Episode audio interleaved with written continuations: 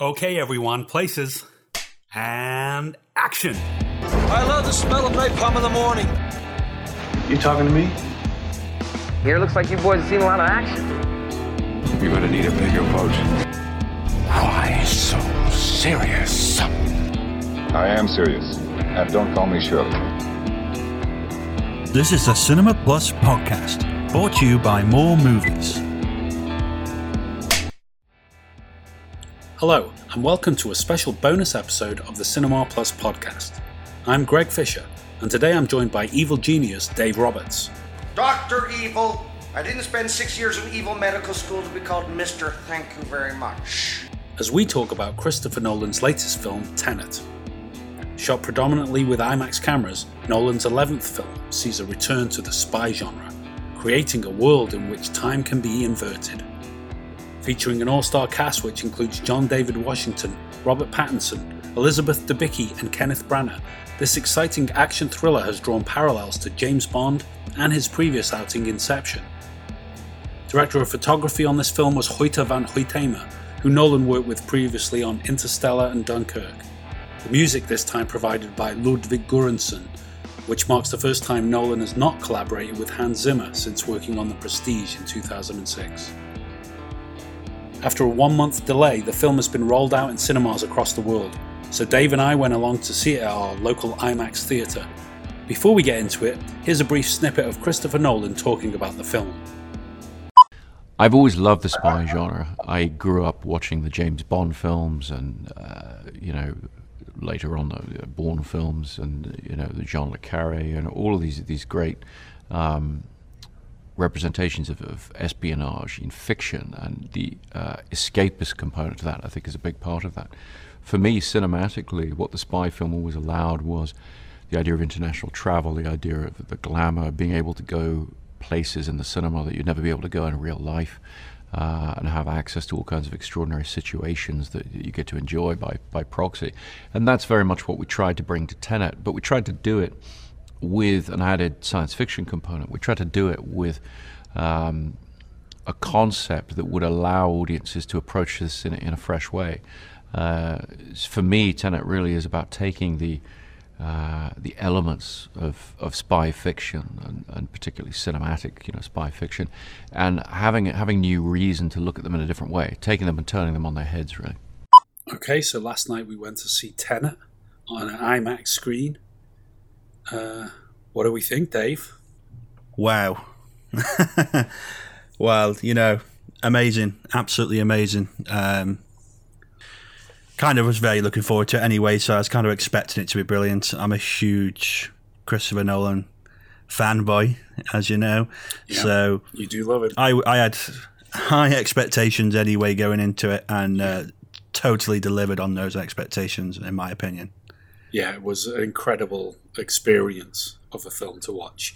Something that I'm really glad that we went to see on the IMAX screen for one, uh, and of course to the cinema. I mean, you know, it's uncertain times, and I think you know we're lucky enough that we went on a quiet night on a Monday night. We obviously were observing social distancing. We had our masks for, for areas where we felt we needed to wear the masks, and there was hand sanitizer available. And I mean, it it didn't feel too full to me. At first, we were on our own in there completely, weren't we? And then it then it filled up a bit.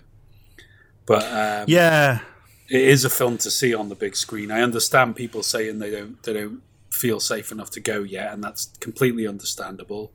But I think we were, like I say, we were lucky enough. We went to a place where it just wasn't so busy, and we were able to have a pleasant experience, a comfortable experience watching it.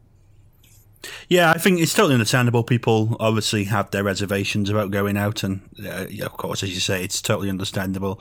But I think they did a really great job of managing the situation as best as you could ever could. There was great space in between things. Things were organised correctly. Sure. There was the correct uh, stuff in place. It was uh, good job, Odeon, Odeon Cinemas. Very good job. Uh, which was the one we went to. But yeah, I mean, what a film! It it, it looked absolutely incredible on uh, on an IMAX screen. It's that first watch as well, and when you go and see a film like this that's got so much in it, really, it's kind of like a dream in a way. You remember bits of it, but the further away you get from it, the more the the gaps appear in your memory, and you can't wait to watch it again. You know. Absolutely, you know, it is one of them films that it was well worth watching on on the IMAX, as all Nolan's films are. He is such a specialist in that arena, Yeah. and I think uh, along with Hasn't he done all of his films in IMAX since since the Dark Knight films? Pretty much all of them. I mean, it's they're not 100% IMAX, but they're very heavily IMAX. He, he used it in combination with 70 mil in this Yeah. particular instance, but um, it's big. It's they're huge films um, visually, uh, you know, and along with uh, Hoyte van Hoytema, who's his new cinematographer. Um, yeah, not Will, for the not last few Wally films. Pfister anymore. No, um, I think Hoyte's done Dunkirk with him. Um, Yeah, that's right, And I'm not sure the one, but maybe Interstellar as well. But it, it seems to have moved on a, a slight bit. Um, and I've, you know, of course, in this one, the music's uh, Ludwig Göransson instead of um, Hans Zimmer. Zimmer from previous stuff. So it's a bit of a move in the crew. And Um, certainly an argument for auteur theory there as well, because personally, I don't feel that much of a change. You know, some in, with some directors that like to give their DOP real free range to do their to do their own vision, then you might see a massive change. But I get the feeling um, there is a bit more auteur stuff going on with Nolan because it, you know, even the soundtrack as well, it was still very much in keeping with what we've seen from him before. I think so. I think it's very much his vision, and he works with people who can enable his vision. Sure. Um, Using very them good as at working on technicians, really, and and technically perfect job that they did as well. Yeah, absolutely. You can't fault But as you were saying, you know, you, you walk in, you, you know, I sit down to watch, to watch a film like this, and it is breathtaking. The the scope, the the sheer picture you're watching, it is absolutely mesmerizing. It is like watching, um, you know, one of those old kind of epics, uh, you know, Panavision kind of uh, Cinerama type things. You know, something like Ben Hur and things like that. You, it's like watching that kind That's of thing. our You're modern just version amazed. of the IMAX, isn't it? It is, and you and you watch with awe at the absolute sheer scale, but the beauty that is able to be brought through that. Because obviously, it could be done poorly, but um, here it is.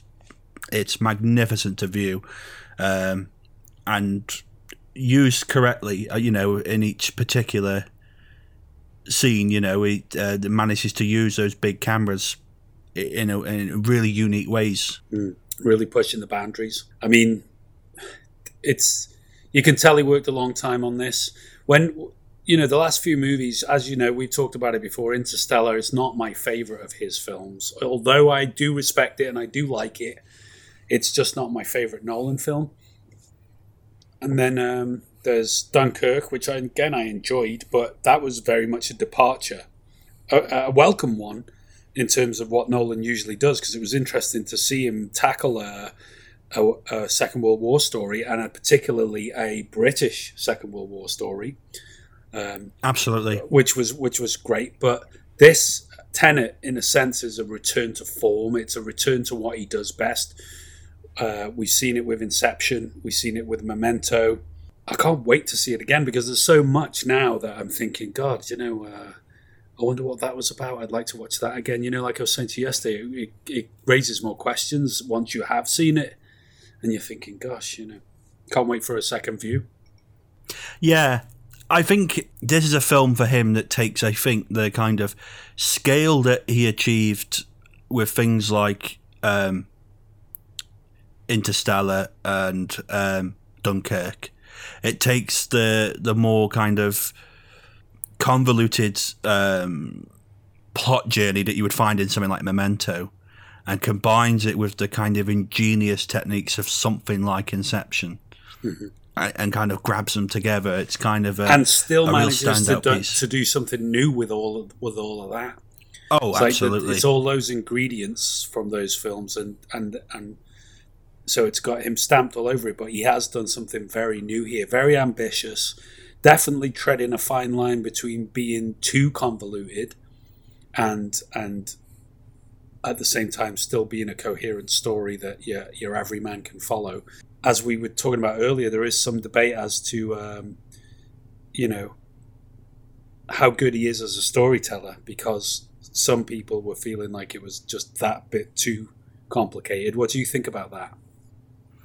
Yeah, I can see where some people come from um, in that opinion. Um, I've come across that opinion before with Inception. I've known people Sure. were too confused by that, but I always think I, I watched it, and although there's moments where you're kind of wondering, I- I wonder how these link together. I think by the end, the plot is there and it's understandable. Do you want to go back and discover more? Of course, because there's loads of questions, and that to me is the sign of great cinema that you come out with more questions than you went in with. Definitely. But it's not a film that's going to hand you the plot on the plate, and and that is what Nolan specializes in in Yeah. nice complex stories. But I think it is tied enough in its standard plot line, as we've previously discussed about Inception. It it, it ties up on its own, but Yeah. you can delve further if you want to. Well, I'd say, know? yeah, there's a lot of similarities with this and Inception for those exact reasons. And although I do acknowledge that you do have to pay attention, and it is something that you would get lost easily if you didn't follow it closely, having said that, if you just weren't disposed to following this sort of stuff too intently and just wanted to go for the spectacle and enjoy the ride, I don't think you'd walk away feeling like, oh, what was all that about? Yeah, you might have questions, but I still th- imagine, like I said about Inception when we talked about that in our podcast, uh, I, th- I still feel like you could enjoy it without completely understanding it, Uh, especially on first viewing. You know, you could you could walk away from that and go, well, I didn't understand half of that, but it was good. It was good fun. Yeah, because I think if you took it as just a kind of base storyline, it's like some guys are after some things from a baddie and they've got to go get it. There's a big f- fight going on. They manage to do it in the end and they walk away. Pretty That's much, a yeah. simple analogy of it, you Yeah, know.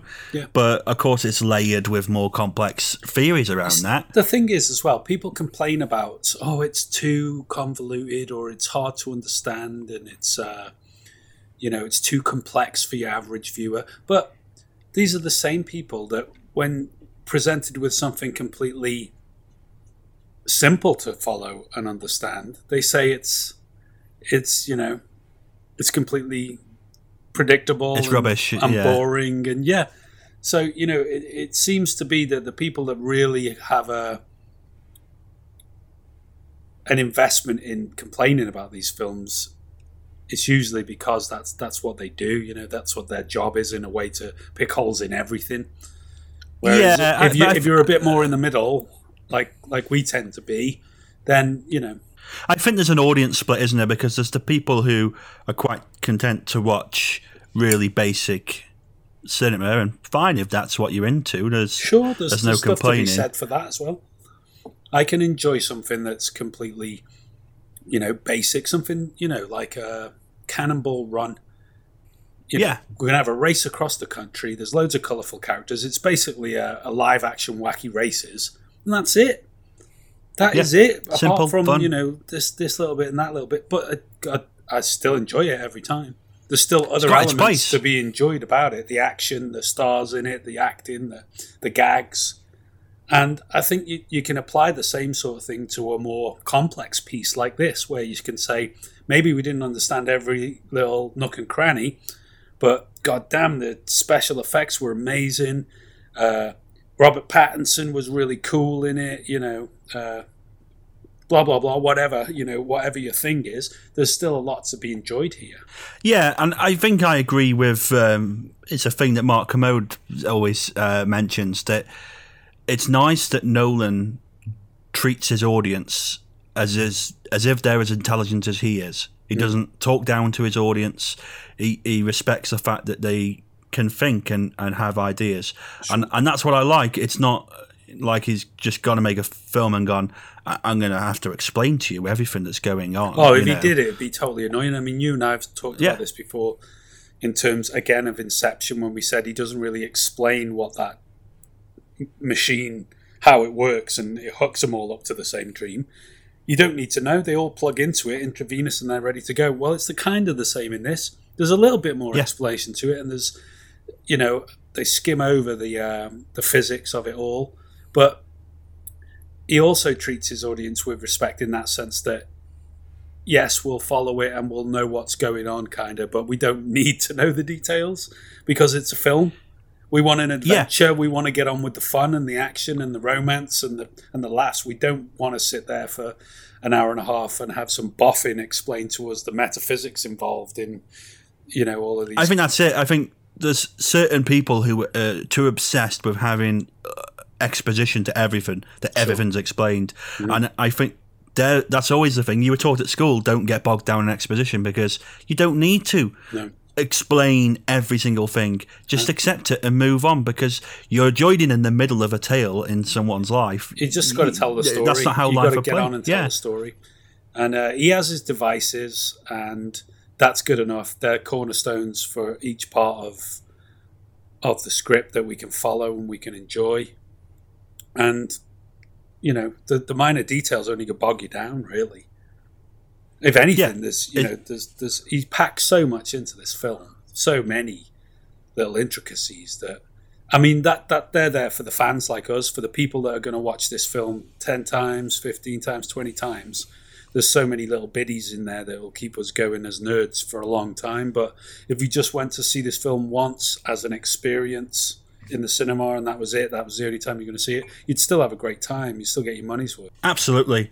As I said, coming out, you know, there was all that talk, um, you know, last year about uh, Nolan perhaps doing a Bond film.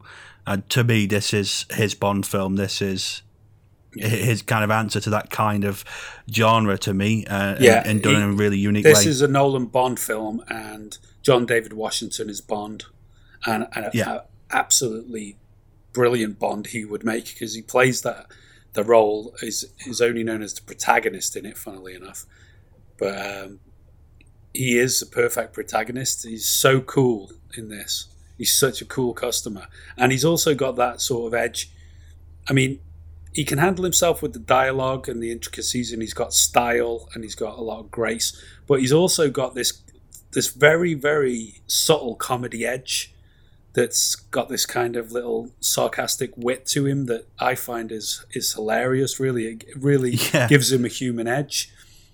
Uh, he was obviously great with all the action and the rest of it, and he looked great in the suits and everything. But just that little comedy edge, you know, I always felt Harrison Ford did it well, where you can you can be the big action guy, but you always have a moment of vulnerability, and he'd often put um, a bit of comedy in with that.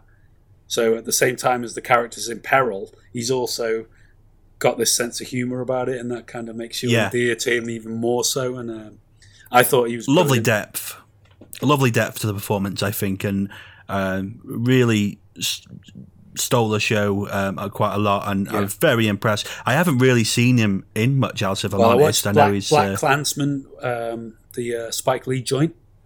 Uh, he was excellent in that. He plays the lead role in that really, really good. Um, I haven't seen him in a hell of a lot of other stuff yet either. But I guess in his in uh, stock in, is rising at the minute. Well, I've never seen um, Elizabeth Debicki in anything before now either, and she was excellent no. as as uh, as Kat. She was really good. She was this. brilliant. Yeah.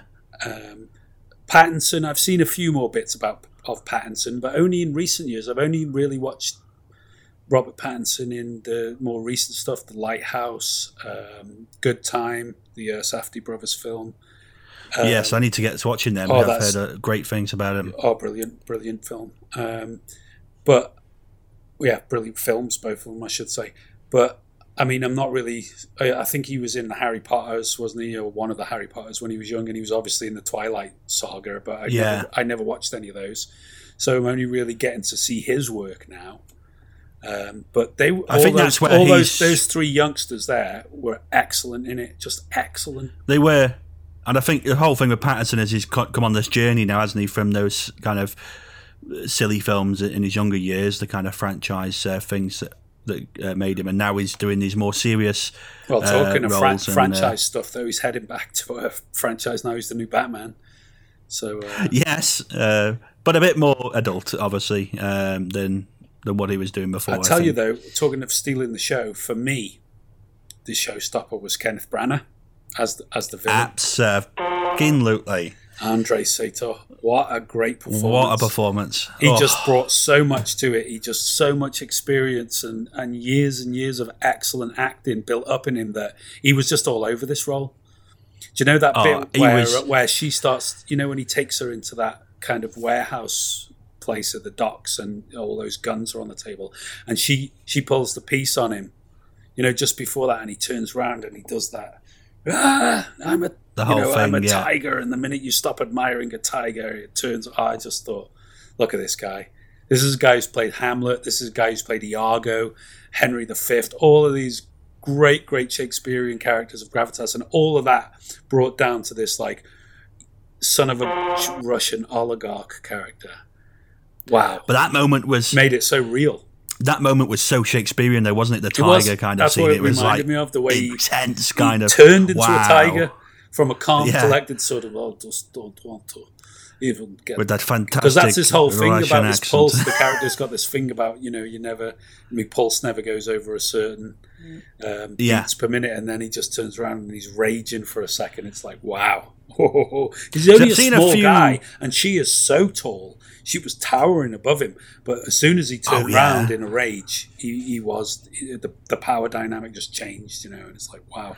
And you, I, you know, I thought, you know, because I've seen some criticism of his um, his accent and stuff in it, but I thought it yeah, was I seen that. Remarkable. The same thing was said of Robert Pattinson's a- accent in The King, because he played the French, the Dauphin, uh, yeah, the Dauphine, the French uh, sort of. oh yeah, the Dauphin, yeah. Dauphin. Thank you. And um, I thought he was good. I thought he did a great job of it. But people like the same same bunch again. They'll just criticize anything. See that you know Anything, yeah. I mean, for shame, me, a bad accent was Gary Oldman's German accent in that. What was that tax haven film we watched with uh, Meryl Streep? Oh, I can't remember what it's Oh, called. uh, Um, yeah. that was a Netflix j- job as well. Um, but it- Gary Oldman's German accent in that was grating. It really annoyed me because It it was like it was like a Peter Sellers. It was like, ah, yes, this is very uh, comical accent. You know, really overstated and, and just just a bit wrong. Like, but I thought um, Branagh in this was subtle. yeah. I mean, he's a Russian bad simple. guy. That's how he would sound. He would have this Russian accent. It wasn't I Just didn't like a Bond villain. Yeah. Yeah, yeah. I don't think he over-egged it. Well, this is the interesting thing as well. I thought he, it was in a way, it was Nolan's Britishness having a stab at the Russians. Um, you know, talking of political economy of the film, um, Mm. because these kind of mega rich Russians, like you know Abramovich or whoever, you know these kind of guys, these oligarchs.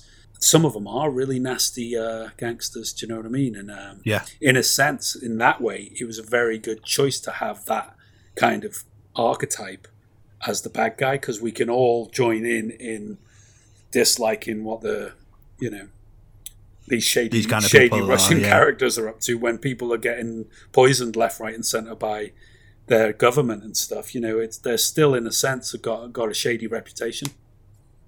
I think as well, it's that kind of classic archetype of uh, cinema from a you know from a time gone by, which is easy to, to get into. Yeah. Um, and you know when you're trying to tell a complicated story, it's, it's a it's a quick way to go. This is this is the bad guy because he's Russian. You know. Well, in Um, the sense of and- you you likened it to James Bond, and in that way, it's kind of like Yeah. if it is James Bond, in a way, he's James Bond is American, and in a way, you know, um, like I said, John David Washington being the being the protagonist. Then you've got like Felix Leiter character, like his his his um, sidekick or his helper, also, uh, so to speak, it would be Robert Pattinson. Then you've got the other guy who was like, um, I think it was Aaron Taylor Johnson, wasn't it? Um, playing Ives. I didn't actually know until afterwards. I looked at the cast afterwards, and it was like, oh, that was Aaron Taylor Johnson. You know, the beard, the Yeah. at the end. But um, but yeah, Ken Branagh being the, the Russian, of course, the Russian bad guy. It's kind of works with your Bond analogy. By the way, just as a little aside, that Meryl Streep film with the terrible Gary Oldman accent was called The Laundromat. That's I it. just Oh wanted to, I dear had to God. look that up because it was uh, bugging me. I couldn't remember, but Great film, but that accent just deserves a bloody Razzie. It was awful. Oh, terrible. Have a word with yourself, Um, Gary Oldman. What are you doing? It's, it's weird actually because you know Gary Oldman's one of my favourites. Oh, I love but, him. I uh, absolutely adore him, but that was a terrible accent. He needs, It was he needs terrible, to yeah. do more of a Ken Branagh and just do it subtly. But some people hate Kenneth Branagh, see? That he's always Yeah. been a divisive character for some reason. Some people, I think, have felt he was a bit, maybe a bit pompous or a little bit too, um, you know, aloof or a bit of a lovey. He had a reputation for for in the past, but God damn it, I always respected him for being such a great actor in terms of, you know, what he hasn't done for Shakespeare for my generation.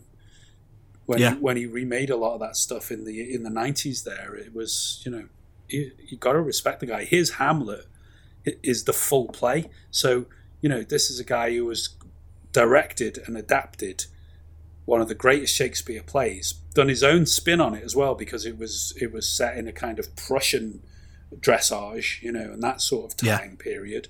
And he did the full full shebang, which is like four hours long almost. yeah, You know, and just, it's mesmerising. it is. It's it's fantastic. And it, and when he played Iago opposite um, Laurence Fishburne's Othello, that is a quintessential performance. Really, really good. Uh, uh, Shakespearean screen performance.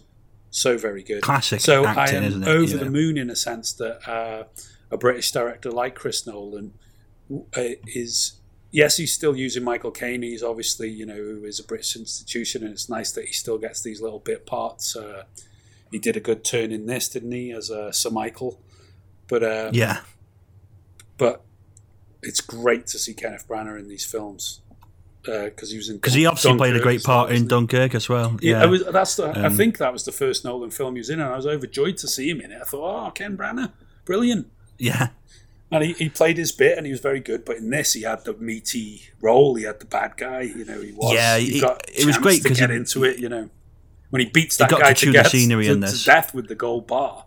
You know, Yeah, oh, yeah, that's yeah. it's just savage, isn't it? It's like really sort of shows that really rough side of his um, persona. Well, that's something we talked about in terms of uh, the violence of the movie. That, uh, yeah, of course, uh, we were talking that you know someone like Tarantino does the kind of indulges in it. visual violence. He loves it. yeah, and He's- indulges it's in it. almost like an art form for him.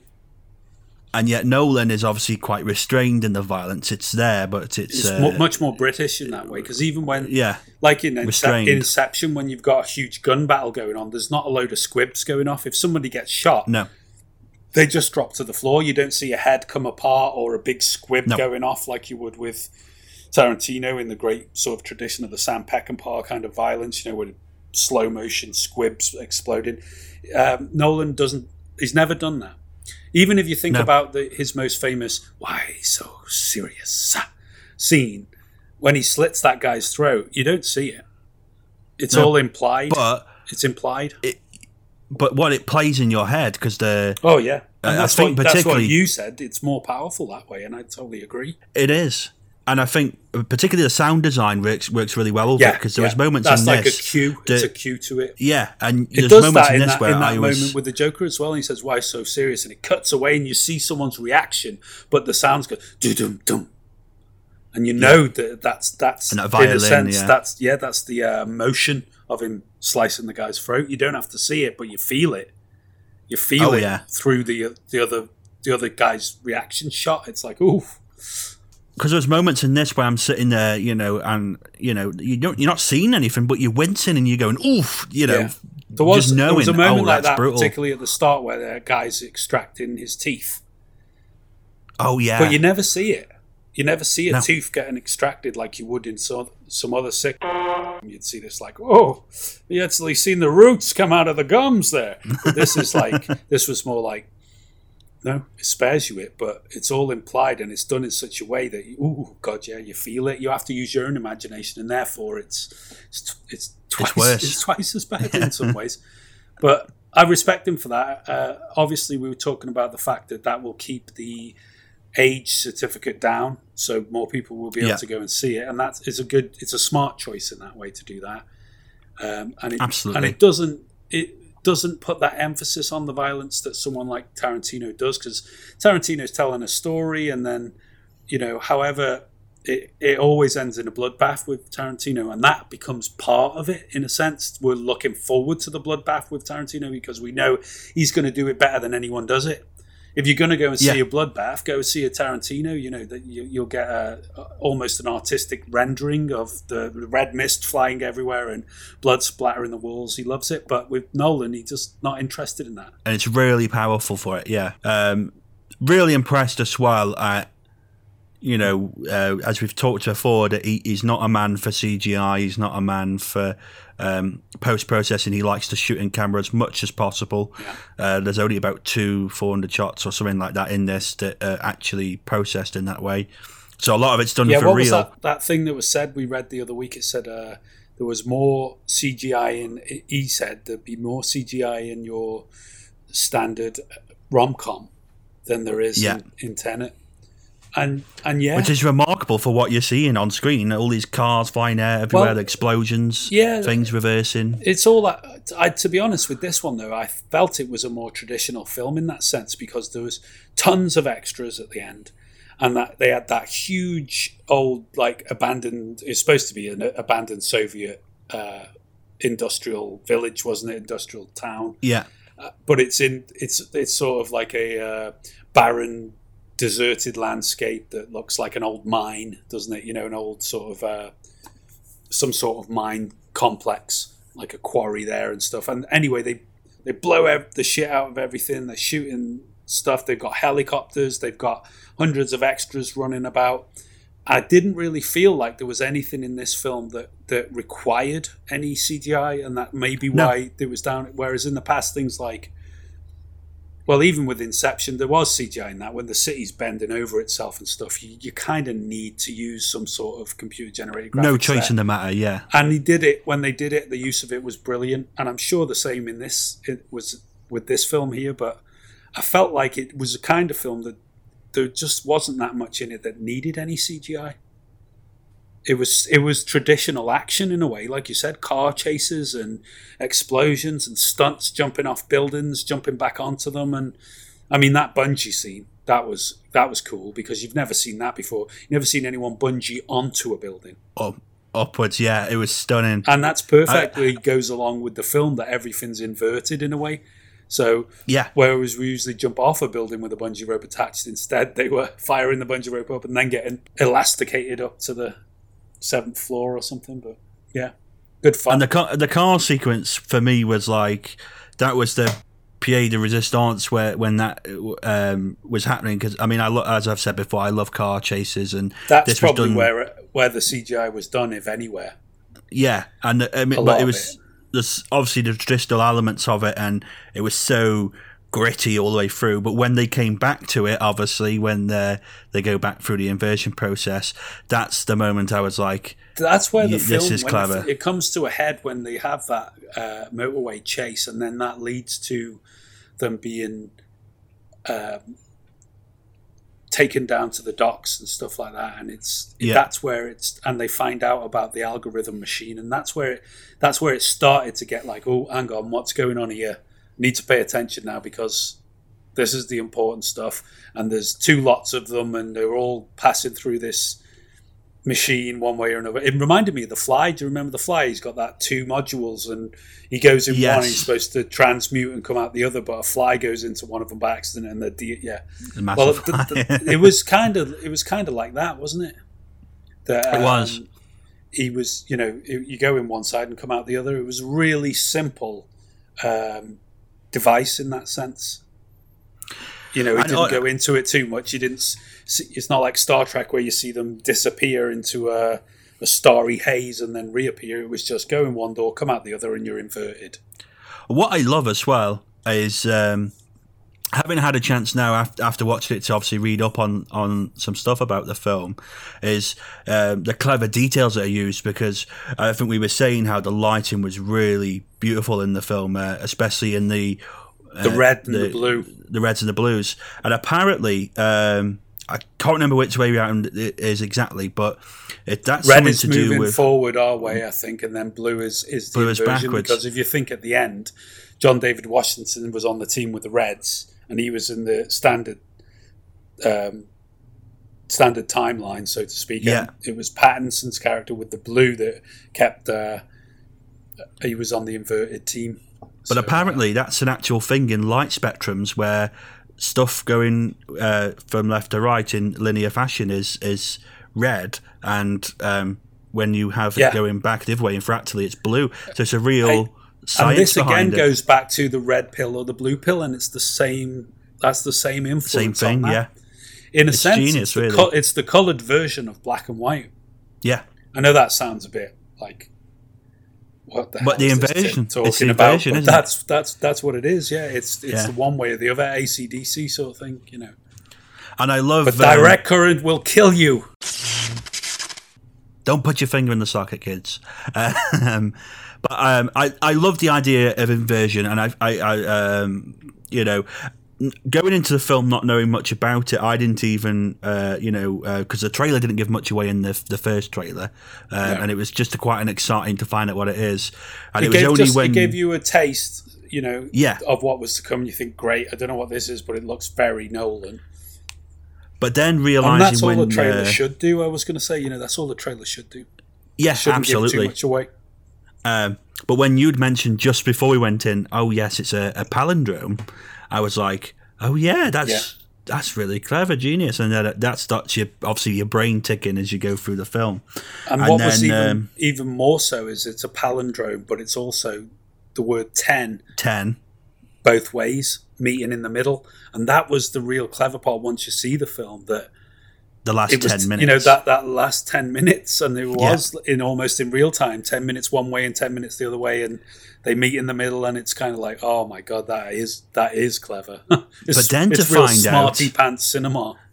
But then to find out um, that one of the kind of bases for the um, film, really, one of the key influences was this thing called the Sator Square, which is a, a, a Latin block um, of five by five letters. And the Right. words are Sator, um, Arepo, Tenet, Opera, Rotas. So Oh Sator, yeah, Rotas is backwards, Sator backwards, and and the thing thing is, Kenneth Branagh's character was called Sator. Sator, exactly. Arepo was the art dealer who It was, faked yeah. it. The opera house, and then Rotas is the shipping company, and where the where they go to the docking bay, and it's all a palindrome. And you're like, you clever little. Yeah, it's a headbender. These are the things you see when we watch it again. These are the things we'll be gleaning from it, and we'll be going, "Oh yeah, yeah," because there was so much going on that I was happy to just kind of go along with the ride and think, "Well, that's for next time. That's for Yeah. next time." Because you have little questions. Because I have things like, well, "Hang on, if that's happening, why is he driving forward there? Then why is what's that?" And you think, "Got to let it go. Don't concentrate on the small details too much now. Enjoy the ride and come back to it afterwards if you really want to do a deep dive." And, Yeah, because I think the moment that happened for me was when they went back with uh, with uh, Kat to take her to the um, docking bay. The whole thing there is the ambulance drivers, and and that whole sequence plays out, which was amazing that he's fighting himself.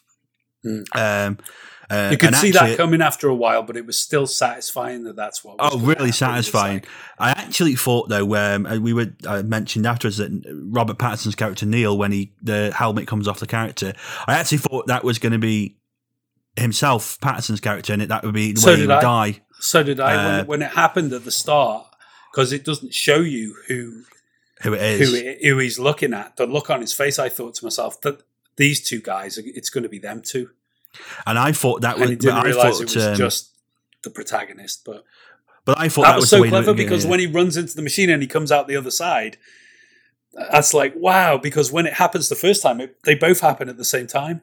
I, I also thought like because obviously they'd said if you see face to face, you'll that's your annihilation. You, you can't see face to face. That's when I thought, oh, he sees himself. Is that going to be the end of that character? That's the way they're going to write him out of the film, kind of thing. Which obviously isn't the. Well, way one one bit though, he said to him, "Don't if you encounter your other self."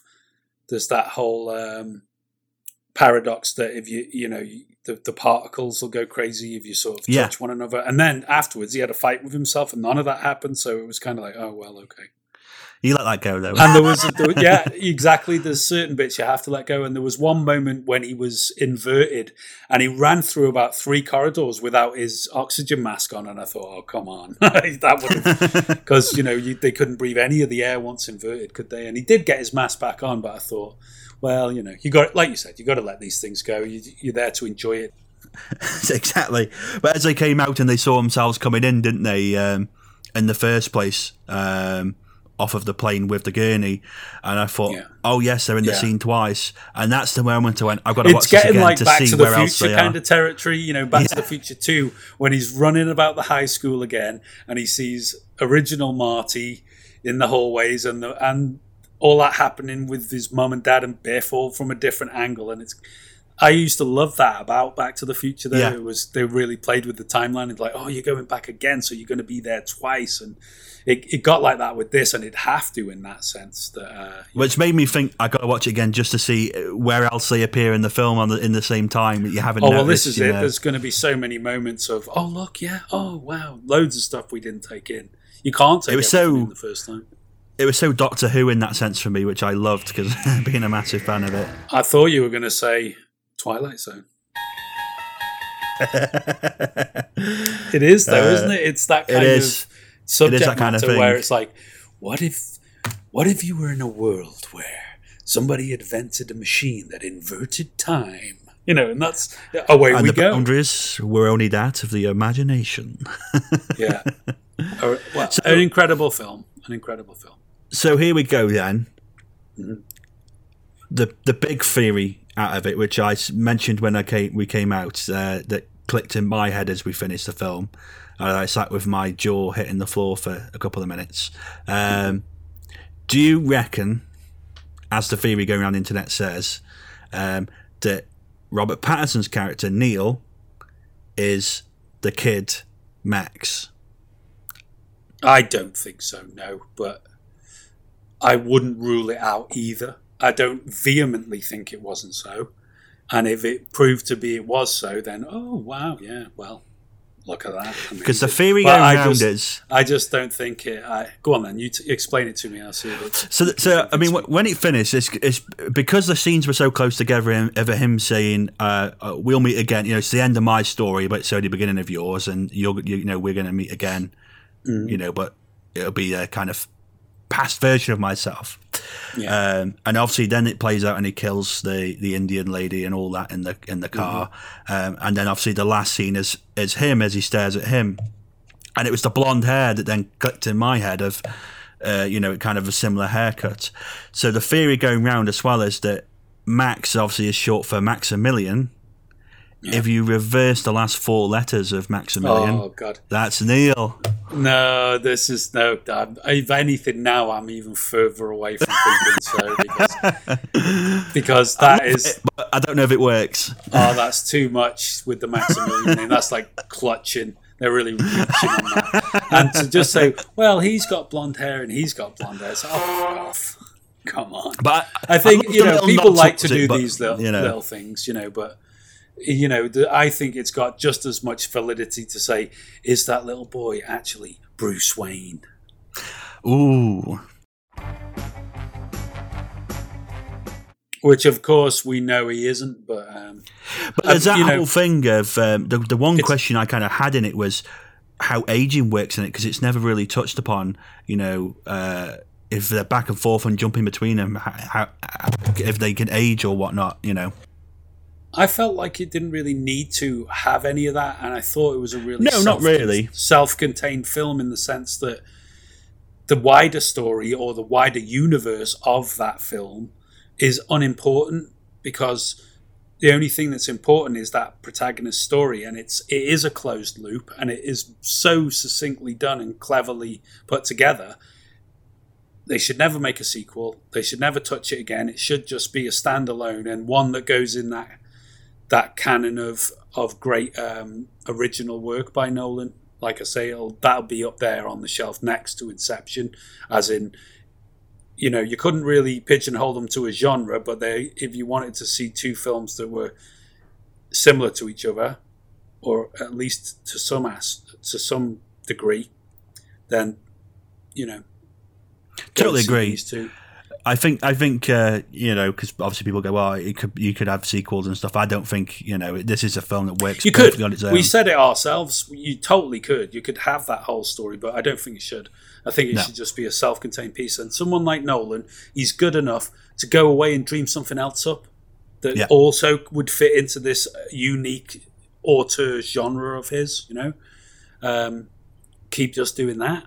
Keep playing on it. Keep keep expanding on the idea of time and playing with it because he's done it in so many ways and and he he keeps coming up with original stuff. He and I feel he's maturing as a filmmaker. One thing we haven't talked about that we did mention as well is uh, similarly to the latest Tarantino, we both felt that this film it let a little bit more personal emotion in, especially Yeah. in terms of the relationship between uh, Kat and Sator, the husband and wife dynamic there, and the little boy, of course, as well. There was more sort of deep emotions running throughout. Yeah, I think. Uh, I mean, Nolan's always dealt with humanity very well. I always felt, um, even in something like Interstellar, there's a great humanity to what he does, but it's usually a more larger spectrum thing, um, and not so much about uh, the uh, the personal relationships as much. I always feel. Yeah, I always Um, find it's a, more, it's, it's a more scientific humanity. Yeah. Whereas Even though this, he, he does, you know. Sorry, go on. Yeah, just saying that this has got um, a bit more to it in that way, and it really impressed me that he went down this angle of the kind of domestic abuse kind of storyline Yeah. between uh, them. Because Yeah. one, it's something that's not uh, touched on as much in, in big uh, cinema and stuff in big pieces like this, um, and it's for for him as a storyteller. I think it was a really different story and a really engaging story. You know. Um, Well, if you think that- about it, in Inception, really worked. Um, Cobb and Mal have got this. It's a deeply loving relationship, but it's fundamentally flawed in that they get lost in that that uh, dream world, sure. uh, and then the relationship crumbles and breaks down and, and ends in tragedy.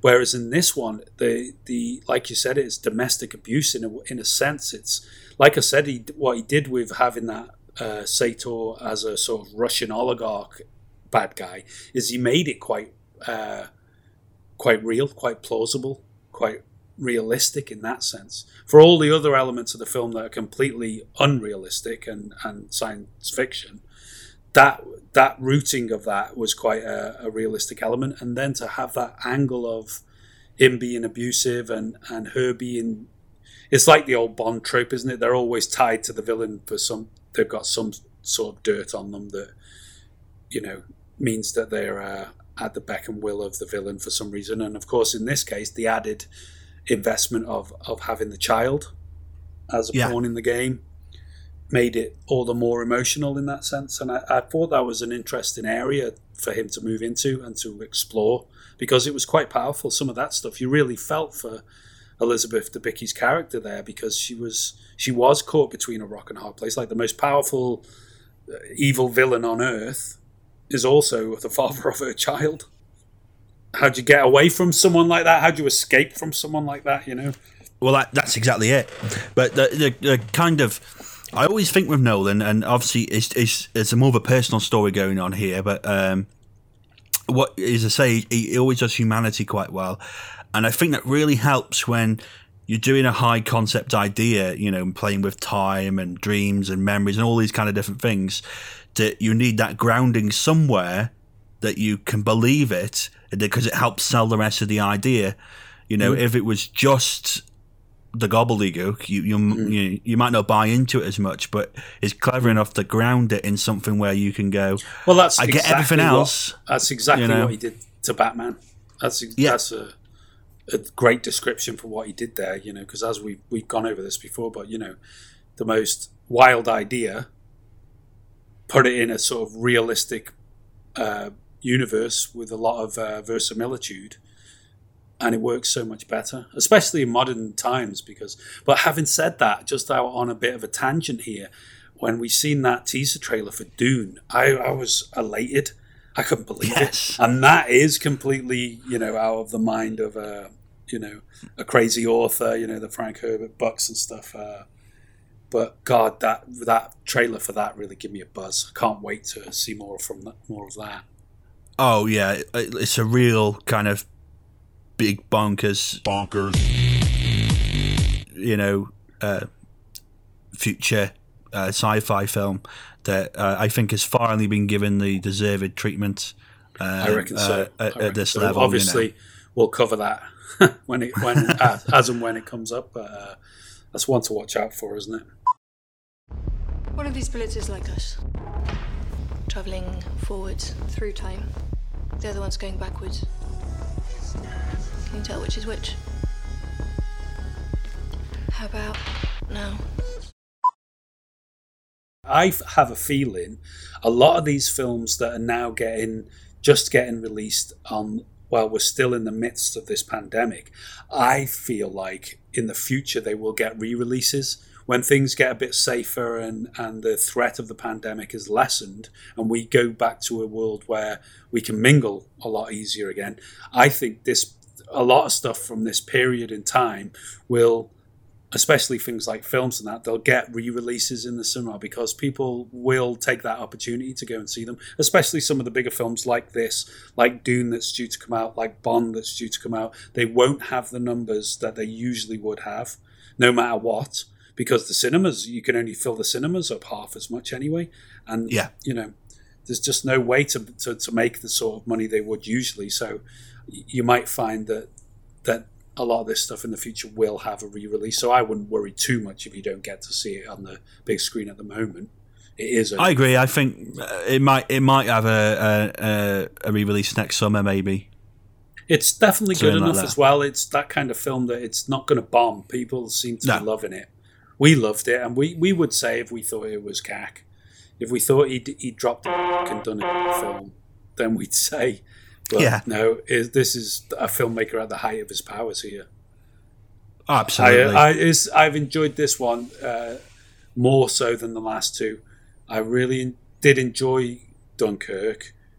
Um, I didn't see that on the big screen, to be honest. Uh, there's a an admission there. I, I did enjoy Interstellar, not amazingly so, but I did enjoy it. We went to see that uh, on the big screen, I remember. But um, but this is the best film he's done in a while for me.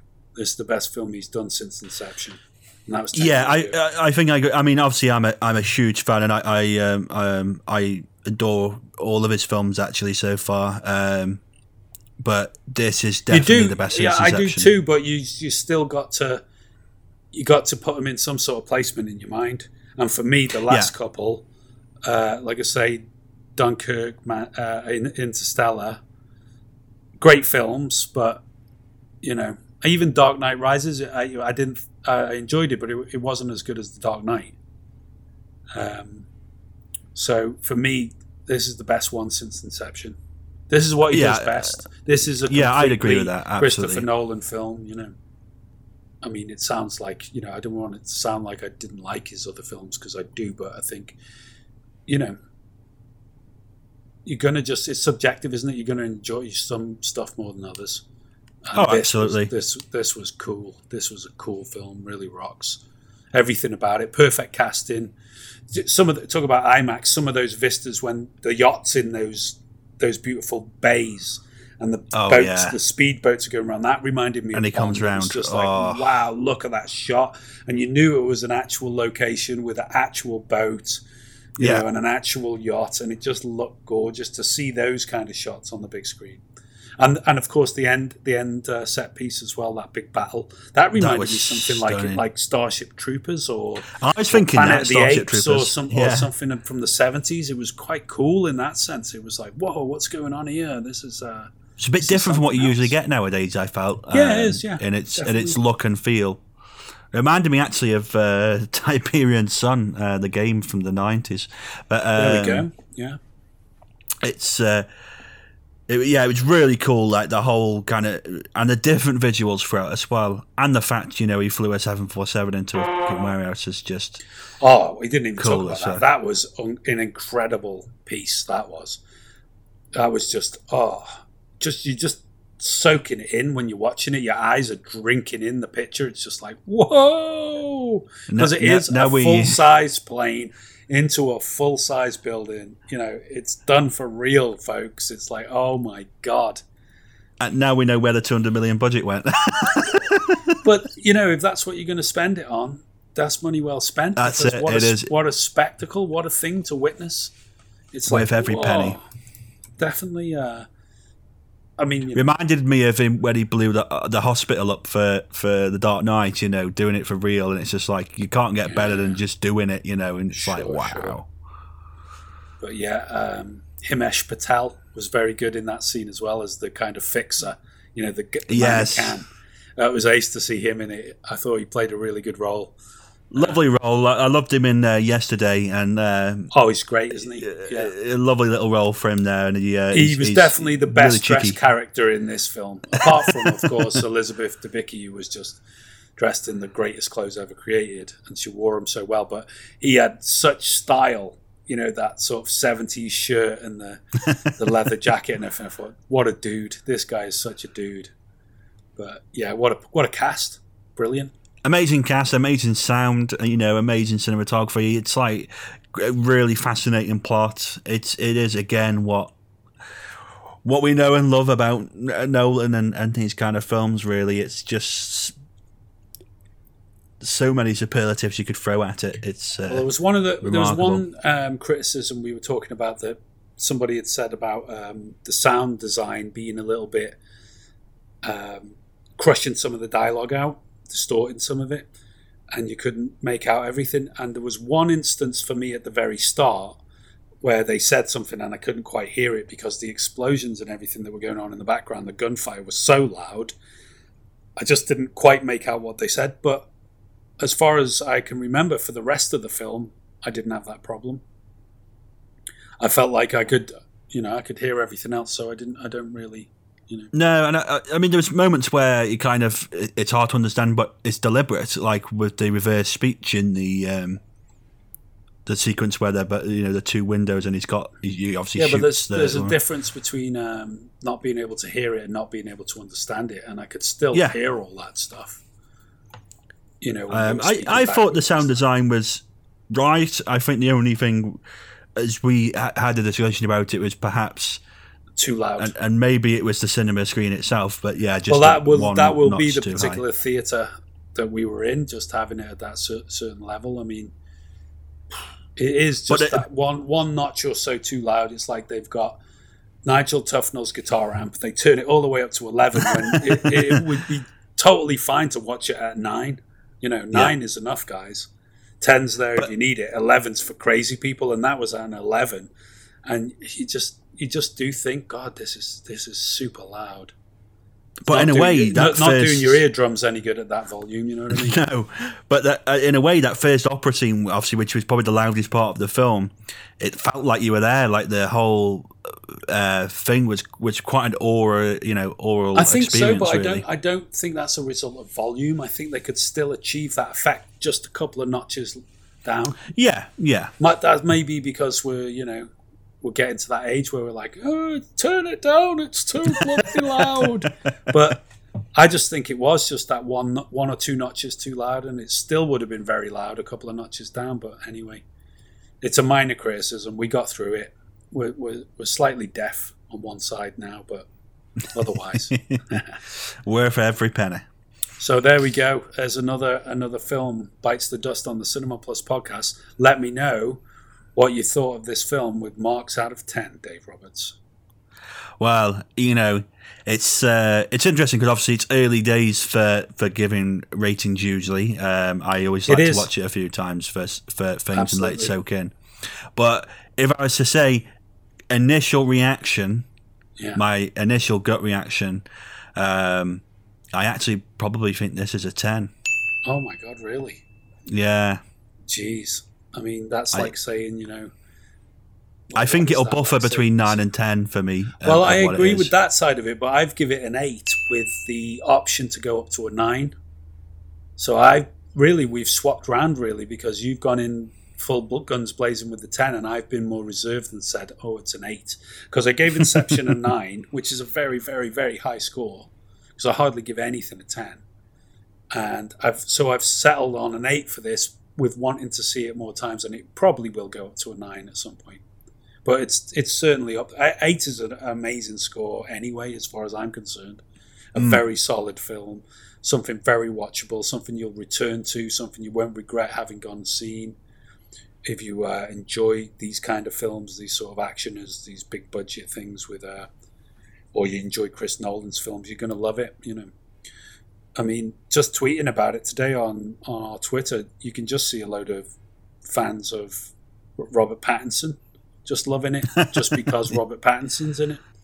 So there's there's star power attached to it for me, John David Washington was outstanding, and I want to see a lot more from this guy. He's So a very, very cool leading man, and uh, he's got a lot of talent, and he's got a, a, a great way about him, a very cool and sophisticated way about him that's very watchable. He's got a great presence. So Absolutely. look- looking forward to seeing more from him. And Pattinson's on fire. He's in the new Batman. We're going to be seeing loads from him.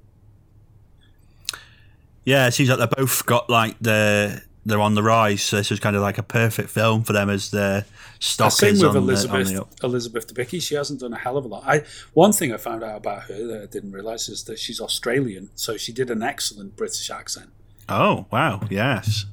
because uh, she didn't drop that once. I didn't get a hint of Australian once. No, not at all. It was uh, she came across as the quintessential English rose. I think I, I came out of the film with uh, with two feelings really. One, damn, I need to watch this a few more times. Uh, course. uh, you know, it's going to be exciting. And I mean, the most second, films are like that. Even if you got everything, you still want to see everything again. You know. Um, and, and the second thing I felt was, I really can't wait to see what he's got next, because I feel like he's really hit in the height of his power. Really, um, he's got. Hope, he's getting hopefully, the. just do something completely different again, and you know, Yeah, try, try absolutely. some other things, and then come back to time again in, in the future. But you know, he, he's he's a great he's a great film director. He's he's he's a he's a great everyman in a lot of ways because he's not too he's not dumb. He's and he's not too he doesn't try to be too clever. He's a very clever guy, but I don't think he tries to be too clever. He he kind of this is why they love him. This is why they let him do whatever he wants to do and they throw all this money at him because he always comes in ahead of time. He always comes in under budget or, or just with the budget, you know. So he's a very economical and um, clever manager of films in that sense as a director. But, you know, he's just, he's, he's, he serves everyone in a sense. And some Yeah. people hate directors like that. They hate, some people hate Spielberg. He, he's always served the middleman, being idealistic. Obviously, very different kind of filmmaker uh, in terms of their subject matter and, and their style, but Sure. similar in that way that they are big budget and they are designed for a wide variety of audience. So, But yeah. I just think like he's hit, hitting the height of his uh, kind of he's at, he's definitely at the zenith. yeah, and, and is. I, I think uh, obviously he's allowed at this point. He's got so much stock to have do whatever he wants with as much money as he wants. Mm. He's got that much uh, stroke now. Yeah, I'm very excited to see what he com- comes up with next, and hopefully it is, as you say, something completely different and unique, which is very much his style to do something new. Well, that's a wrap on this week's episode. Thanks very much for tuning in, and we hope you can join us again soon for another episode of the Cinema Plus podcast. In the meantime, be sure to visit moremovies.co.uk and read our thoughts on the latest releases, or retro reviews of some classic cinema, and we've got some movie trivia articles for fun film factoids. Come and say hello on Twitter at moremovies4 and join us on Facebook. Until next time, adios, muchachos.